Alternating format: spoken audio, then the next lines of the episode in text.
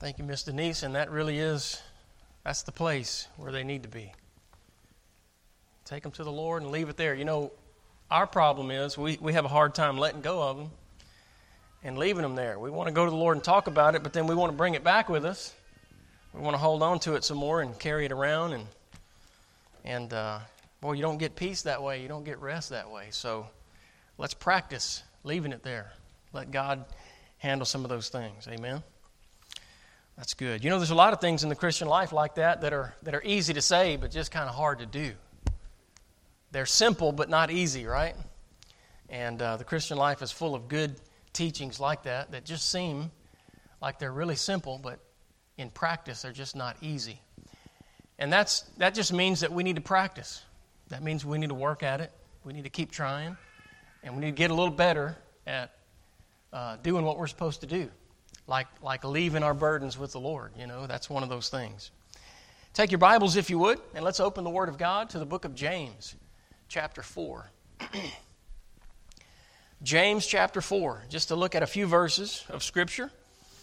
And then today I just feel inclined to share some thoughts that I've had this week, a burden that's on my heart.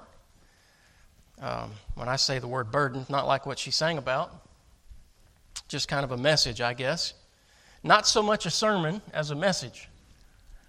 I will not really follow any kind of homiletical practice today, so uh, it's a good thing there are no Bible college professors in here. But I want to share the Word of God and a few thoughts with you this morning. James chapter 4, if you found your place, let's stand for the reading of God's Word. We'll begin in verse 13 and read down through verse 17.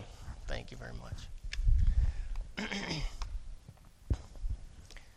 All right, if you found your place, let's have prayer and then we'll begin in verse 13. Father, how we love you today and how we thank you for loving us. Thank you, Lord, for helping us, even when we don't know how to leave our burdens in your lap.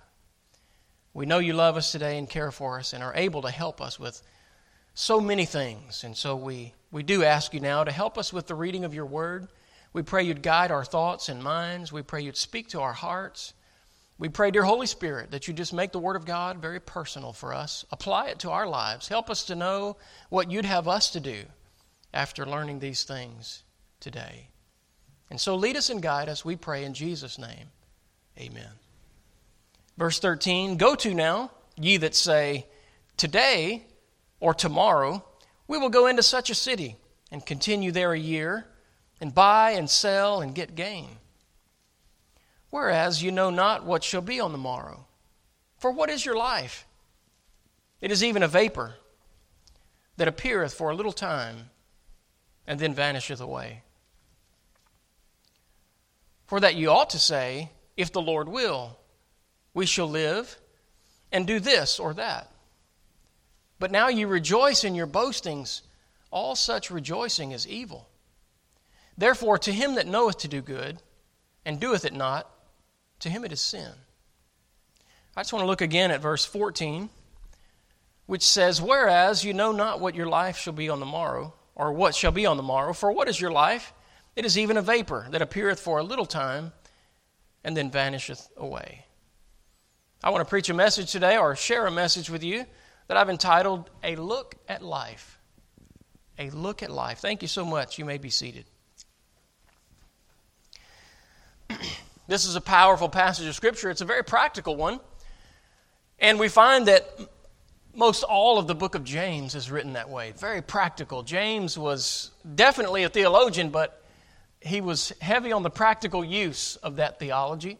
And James is the one that helps us apply our theology to everyday life. And so he, he kind of deals with those topics and, and then brings them to a point that we call, you know, where the rubber meets the road, you know, putting life and putting, putting theology in action and in practice. This passage is no different. When he talks about how we live our lives and how we make our plans, and um, he says some things here that are, that are interesting to us, they're a little challenging to the way we think about things. Because in verse 13, he talks about the way we live life and how we just project and really, if you, if you think about it from this point of view that he's raising in the scriptures, it is a little presumptuous on our part to, to do what he's saying that we're just gonna we're just gonna do this and that and tomorrow we're gonna go here and there we're gonna we're gonna set up an operation in this city and we're gonna buy and sell and we're gonna get gain and we plan all of these things. Yet we have to pause this morning and if we know the lord we have to stop and say have you prayed about that look at verse 13 and, and answer this question for me where does god fit into all of that, those plans Where's God in this? Well, obviously, if you just take a casual reading of verse 13, you're going to find that, um, sorry, but he's not mentioned. Nor is prayer or anything like that. And James is really touching on something that we all do without even realizing it. We just presume upon our time and we just kind of plan things without stopping to consider, as we should, what the will of God might be and how He might direct our plans. We need to stop and look at our life. We need to think about where we're going and what we're doing. This text really, um, the way I see it, it, it, kind of, it kind of brings out three questions that we need to consider if we're going to look at life. If we're going to change, if we're going to be better than that, then we're going to have to answer these questions. The first question I see in this text is, is actually stated in the text. It's verse 14. Because in the next verse, after telling us that we shouldn't presume and make all these plans without talking to God about it, he says in verse 14, Whereas you know not what shall be on the morrow. How can you plan a year ahead when you don't know what's going to happen tomorrow? That's kind of the thought he's given us. And he says, For what is your life? And that's the first question. Friends, what is your life today? Well, James gives us a theological definition of what life is. He said, It's a vapor that appeareth for a little time and then vanisheth away. We're going to come back to that thought, but, but I want to hit pause there and I want, to, I want to come back to the auditorium today and I want you to reflect and I want you to think for a moment what is your life? What does your life consist of? What are you doing with your life? What is involved in your life? What are the things that make up your life? I want you to think for a moment what that is. Now you might be you might be thinking I'm this is a little oversimplistic. But there's a reason why I came to this question. This week, this question came to my mind in a very abrupt way. Last Monday morning, I was minding my own business. I was at work. I was doing my job. I was thinking about what I was going to do next. And as opportunity has it, I had to go from one of our properties to another to do some ongoing work that I had been doing there. I got in the truck after helping in the office with some things. I went right down the road to the intersection. The light was red. I stopped at the red light. I was the second person in line at the intersection. I waited, like we all do at red lights. The light turned green. The car in front of me went. I proceeded to follow. As soon as I got into the intersection, I heard the whelp of tires. I turned to my left just in time to see a white suburban coming at a high rate of speed. As soon as I turned and saw the suburban, there was an impact. I was what you call T boned right there in the intersection.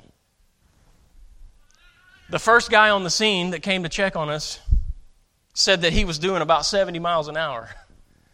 I have no idea. I couldn't tell. I knew it was coming fast. I couldn't tell how fast. I don't know what the speed limit is on that road. I do know this he never hit the brakes. Because you know what brakes sound? When you lock up your wheels and your, your tires slide across the pavement, we all know what that sounds like. Uh, I never heard that.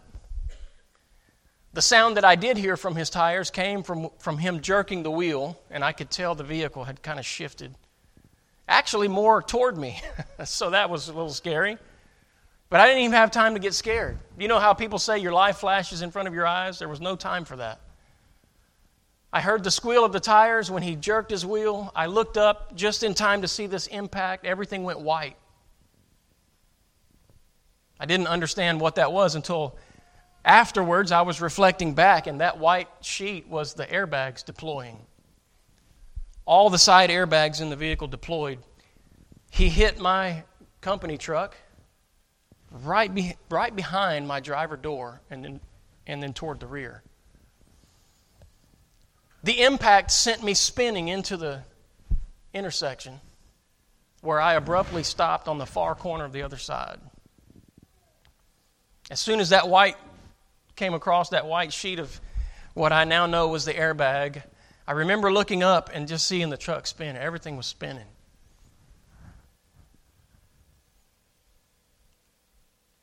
I'm sure I don't have to tell you, I was quite shaken up. Oh, I was rattled. It took me a few minutes afterwards just to gather myself enough to figure out how to get out of the truck. I know people passing by were worried. They're, they thought it might have been a fatality because no one got out as they drove by. I, I know they feared, as, like I was, sitting there stunned at what just happened. You know, that's the kind of stuff that happens to other people, right? Not, not us. You can't plan for that. You can't prepare. It just happened. I sat there kind of gathering my trying to gather myself. Of course, my side was jammed up. I couldn't open the door. I was trying to figure out what to do next. And people began to come and check on me, on me and, and the other person to make sure we were okay. Oh, thankfully hey, there are still some good people in the world. Amen? that was nice. That was a comfort. They were there to, to help, guide, you know, and, and, and figure things out. I got out of the vehicle. I took a look around and I realized my truck had a rack on it that was now in the ditch on the other side. Everything in the truck was gone. My glasses were gone. I looked around in the truck, I couldn't find them. I couldn't find anything. The whole thing was just a scattered mess. It looked like something blew up in the intersection. And I'm sure the noise of the impact probably sounded like something blew up in the intersection. So naturally, after that, I, I let people know hey, I, I think I'm okay. I, I was actually in shock. And I now know why people get in accidents and are injured and, and they don't feel anything because that shock just takes over. And you really don't even know where you're at at the moment. People are coming up talking to you, and it's just not all of it's even registering because you're just having to regather yourself. It's, uh, it's a tough moment. I couldn't believe the medic came up to me and he didn't say, Hey, are you hurt? Is everything okay? He just said, You need to go get checked out? I don't know. I don't, I don't think so. I saw the other guy. He had some injuries, and I obviously didn't. So I, I said, I think you need to check him out first. After a few minutes, I began to regain my composure, and I realized where I was at and what happened, and start to start to breathe a little bit, and, and realize that you know, hey, I, I'm okay. I'm gonna make it. Hey, God took care of me. Amen. It's the only explanation I have for what happened. Uh, the truck was mangled, it's obviously totaled. Um, you know, even the pictures don't quite do it justice. You can't, you can't even see the depth of the, of the impact from the pictures. It's just amazing. But for me, it was traumatizing. It was scary. And then to go back to work a few days later and start cleaning up the mess and sorting out the, belongings and salvaging what tools I could out of that. You know, there's some thoughts that began to come through my mind. And this one was one that kept coming back. What is your life? And I thought, you know, as I cleaned out the truck on, I don't know what it was, Wednesday or Thursday, Thursday, I thought, you know, Monday morning at 11 o'clock, it could have all been over right there.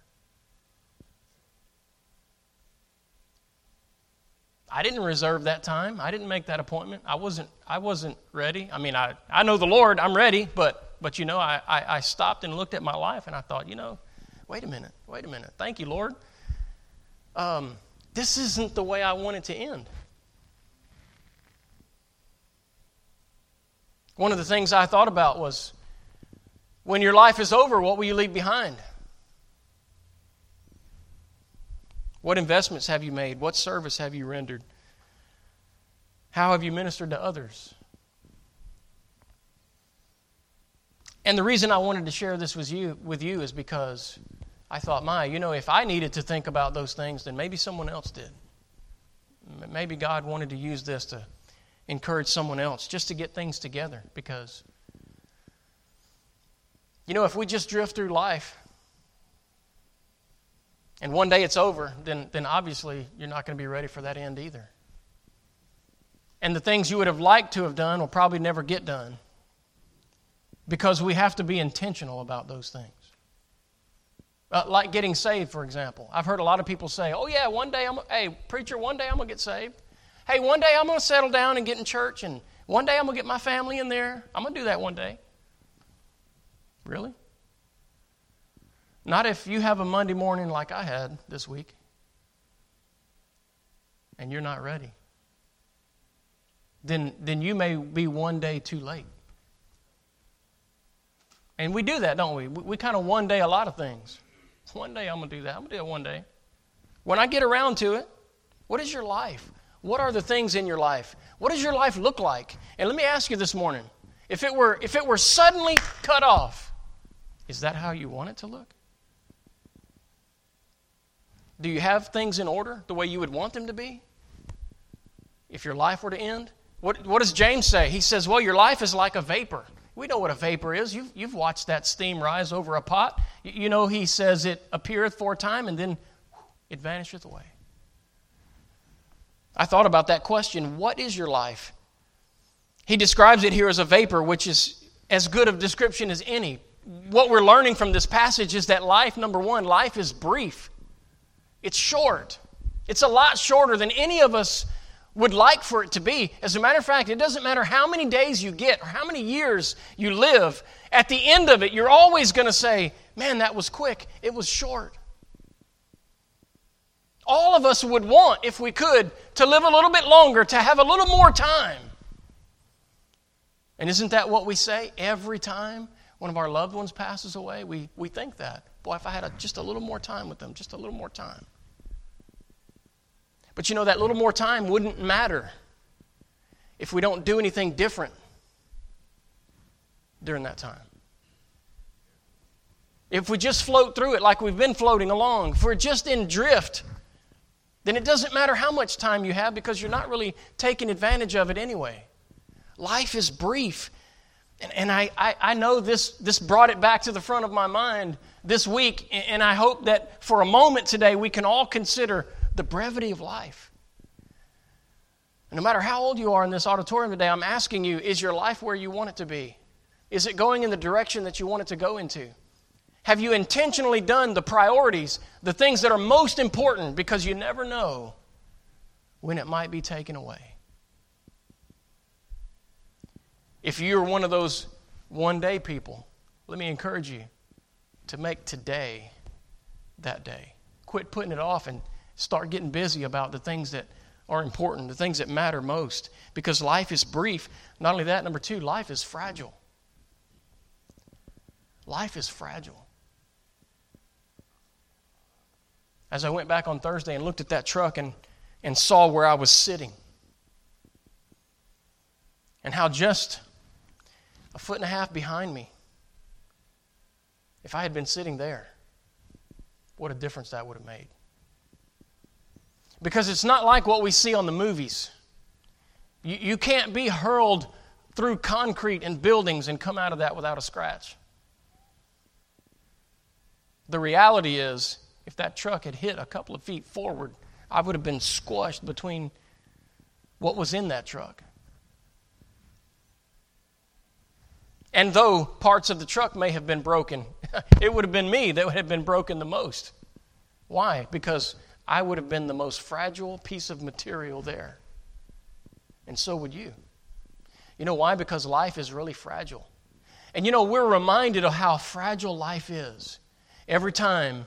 You know, all it takes, by the way, is, is, is one or two of, our, of the chemicals of our body to get out of balance. That's it. And we realize how fragile life is. And you could find yourself in the ER or the hospital or some doctor's office trying to fix that stuff. It's just fragile. I, I know sometimes we think we're 10 feet tall and bulletproof, but really we're not. We're not even BB proof. Life is fragile. I came out the door this morning, cut my hand on something.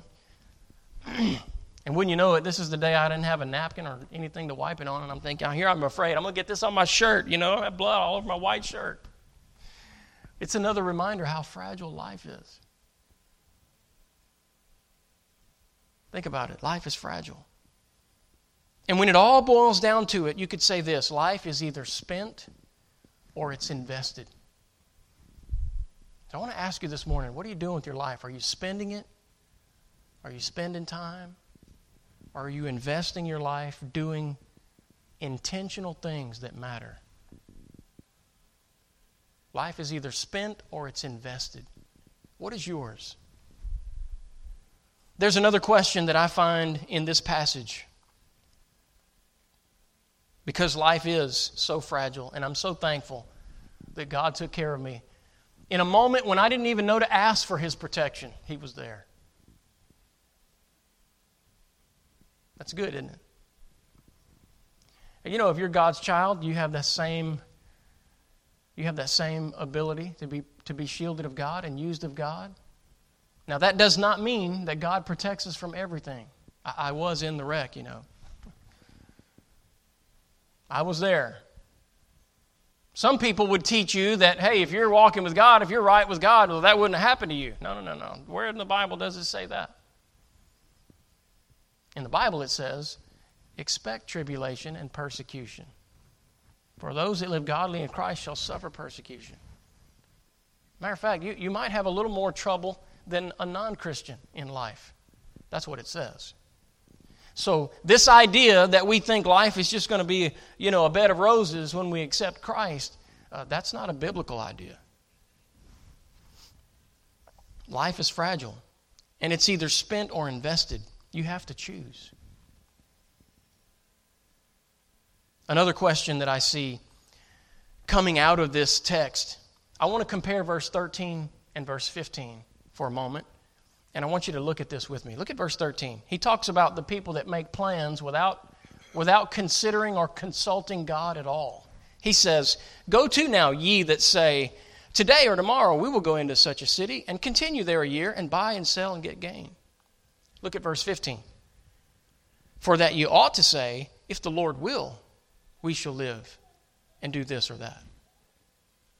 So when you compare these two, uh, for me, the question is this not what is your life, we've already answered that question, but now, what is your focus? Because verse 13 talks about the person who's self centered, who's self serving. I'm making my plans, I'm going to do my things, I'm going to hit my goals. But verse 15 shows us the person who is God centered, who, who serves the Savior. Because verse 15 talks about the person who says, If the Lord will, we shall do this or that. If the Lord will. What's the difference? Well, the person in verse 15 is seeking God's will, and the person in verse 13 isn't. Is it possible to be a Christian and to live your life without God in mind? Absolutely, it's possible. That's why we have these verses written in the Bible. And you know, you and I, we can drift our way through life and be guilty of doing the very same thing. That's why James wrote this. Because it's just our nature. If we don't plan and do something on purpose, if we're not intentional about serving God, then this is the state we find ourselves in. Drifting along, serving self through life. Can I ask you a question? Why do you think God would ever say, when you get to heaven, Well done, thou good and faithful servant. If you didn't do well and you didn't serve, God's not going to be impressed. Are you listening to me? God's not impressed with your career title, how much money you make, or how much is in your bank account, how many acres you own. God's not impressed with all that. Now, He might be with how you use it. But you know, if we're not careful, we won't use it for God. We're just going to have it and make it, and, we're going to get by, and we're going to drift through life. And when our life is over, we're going to say, I lived X number of years. I worked this job. I retired. I had this in my bank account. I had this many possessions. I had, and the list goes on. And you know what you're going to do? You're going to leave all that stuff behind for your family to fight over when you're gone. And why would we expect God to be pleased if that's all we did? That's, that's not the stuff that we would consider service to God. Why would he say, Well done, thou good and faithful servant, over that? Because if that's all we've done, then we've missed the most important thing. We didn't serve him. We're like the person Jesus talked about. We're rich toward this world, but we're not rich toward God because we laid up goods for many years here, but we didn't lay up any treasure at all in heaven. So, our focus this morning what's your focus? Are you focused on yourself or are you focused on God? Who makes your plans? Who benefits from your goals? You or the Lord? I think when we serve God, we both benefit. But I think when, when we make our plans, when we neglect to put God first, we also neglect to seek His will.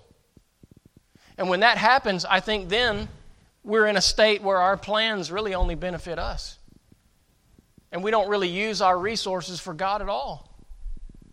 And I don't think that we ever plan to be that way. I think it just happens by default when we don't plan.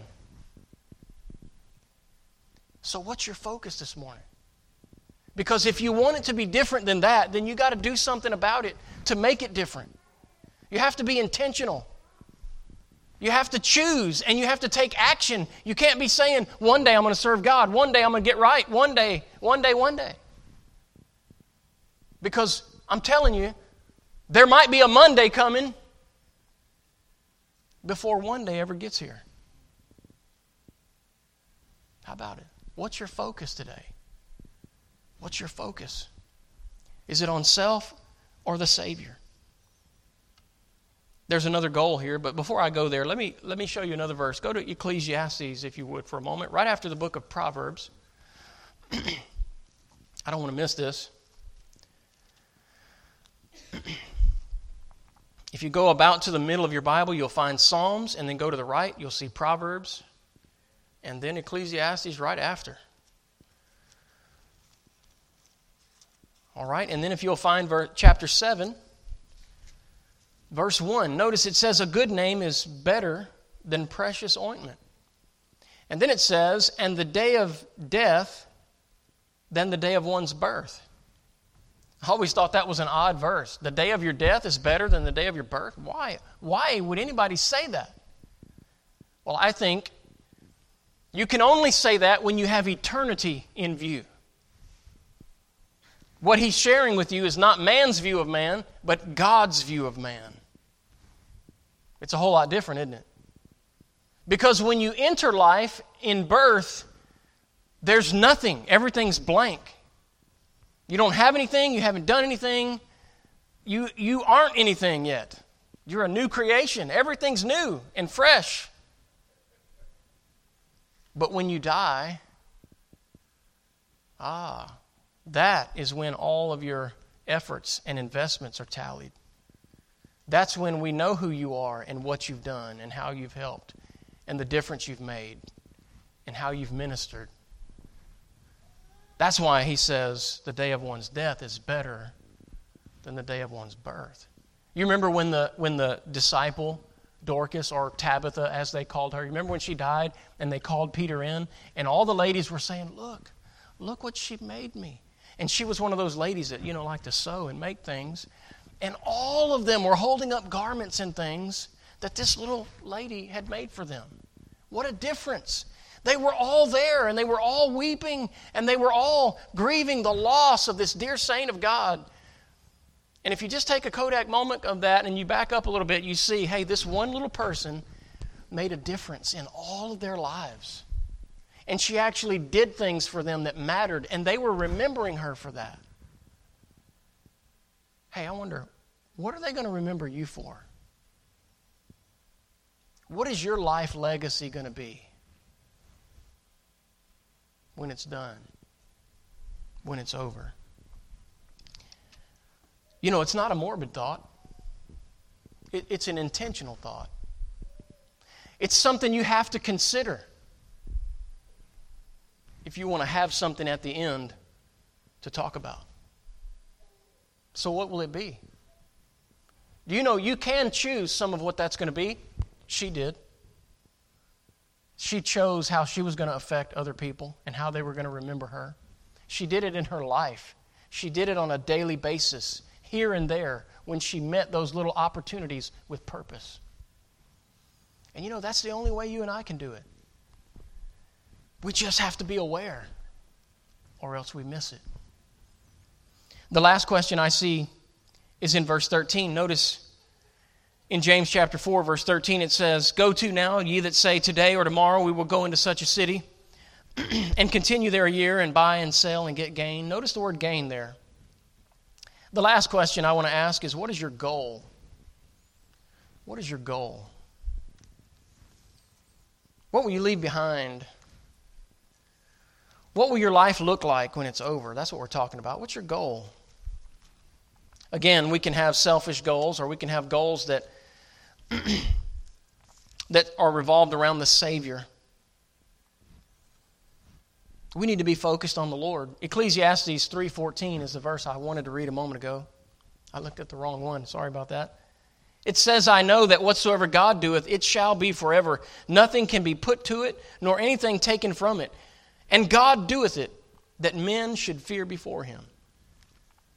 And that's why our focus should be on God, not ourselves. That's why we should be partnering with God in this life to do what matters most. That's why we should be investing our life instead of spending it, enjoying the journey, doing things that, that just please us instead of intentionally trying to please God with what we do and how we live. What's your goal? What's your legacy? What will you leave behind? What do you want the end of your life to look like? That's what I'm asking this morning. That's what I saw on Monday. What do you want the end of your life to look like? As I sat there in that truck, I realized, hey, that could have been. It could have been the end. And if it had been, I don't know about you, but I just felt I've done a lot of great things, I feel like. I, have served the Lord. I've set godly goals. I've served in ministry. I've made a difference in people's lives, but time out. This still isn't how I want it to look.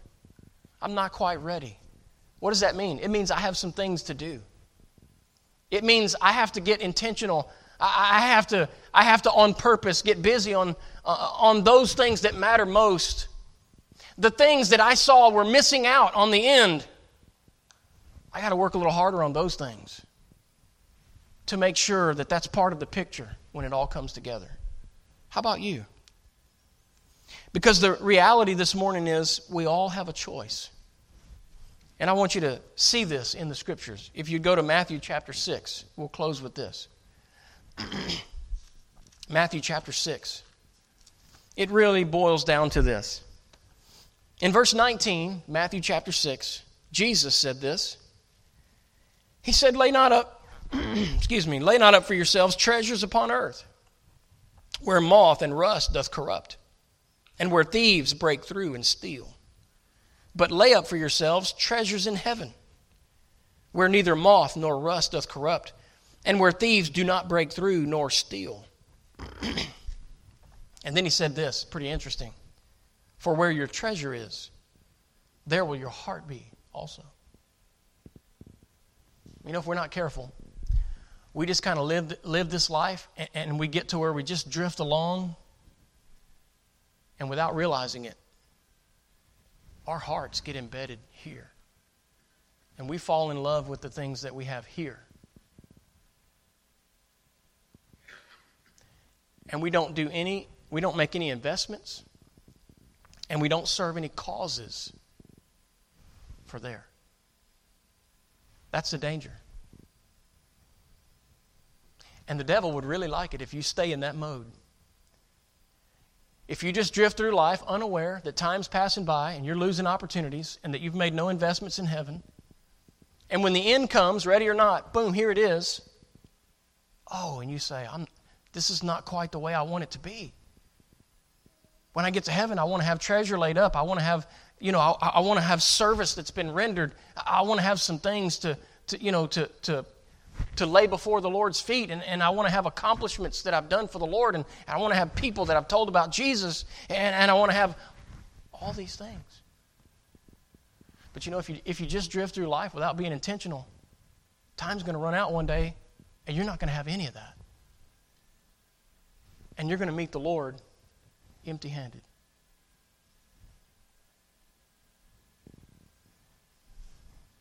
And I bring this reminder today because you are the only one that can change that. It's up to you. Just as Jesus said in his day, you have a choice. Are you going to lay up treasure on the earth or are you going to lay up treasure in heaven? What's it going to be? That doesn't mean we can't enjoy life. It doesn't mean we can't make money. It doesn't mean we can't own things and property and have valuables here. It doesn't mean that at all. But the danger is if we let all this stuff occupy all of our time, all of our energy, all of our efforts, we can spend it all here and really not invest any up there. And that's what we have to weigh in. That's what we have to figure out. And whatever we have down here, how are we going to use that to lay up treasure in heaven? Because you know, when it really comes down to it, we're just kind of stewards of what God allows us to have anyway. You know, you really don't own anything. You say, oh, yeah, my name's on the title. Yeah, and when you pass, somebody else's name will be on the title. So it's really not 100% yours. You're just getting it on loan for a little while, and you'll realize at, at some point that you're going to leave it to somebody else one day. And they're going to have it for a little while, and then they're going to leave it to somebody else who's going to have it for a little while. We, we just get to use it. We're really, we're really stewards, managers of the resources that God gives us. And the real question, the spiritual point of view, is how will we use this stuff to make a difference in life for the Lord? How will we invest it? How will we manage this so that one day we will meet the Lord and we will, we will have things arranged in such a way that God can be pleased with what we've done and say, Well done, thou good and faithful servant. How about it? It's up to you. Will you lay up that treasure in heaven? Will you use what you have for Him? What does your life look like? Is this what you want it to look like in the end? Or, or are there things you need to do first? I hope as we're closing this message that those things are coming to mind. I hope you're having clarity of heart and mind as you think about your own life and where you're at with the Lord. I want to close with this invitation. Instead of saying one day, will you start saying today? Today. Because the Bible says this is the only time we really have today. That's why the Bible says Today is the day of salvation. Not yesterday, not tomorrow. It's today. Will you start saying today? Let's bow our heads and close our eyes. Father, how we thank you for this time that we have. Thank you for stirring our hearts. And help us now to put this into perspective so that we can be in a little better frame of mind going forward, a little more intentional about what we're supposed to be doing. Lead us and guide us to those things specifically. Show us exactly the steps that you want us to take starting today. With our heads bowed and our eyes closed, maybe today, maybe today is the day that you need to accept Christ as your Savior. If that's true, while we're in this invitation time, why don't you make your way to the front? and let us have somebody take a Bible and show you how Jesus can be your Savior, how He can forgive you of all your sins, and reserve a home in heaven for you today.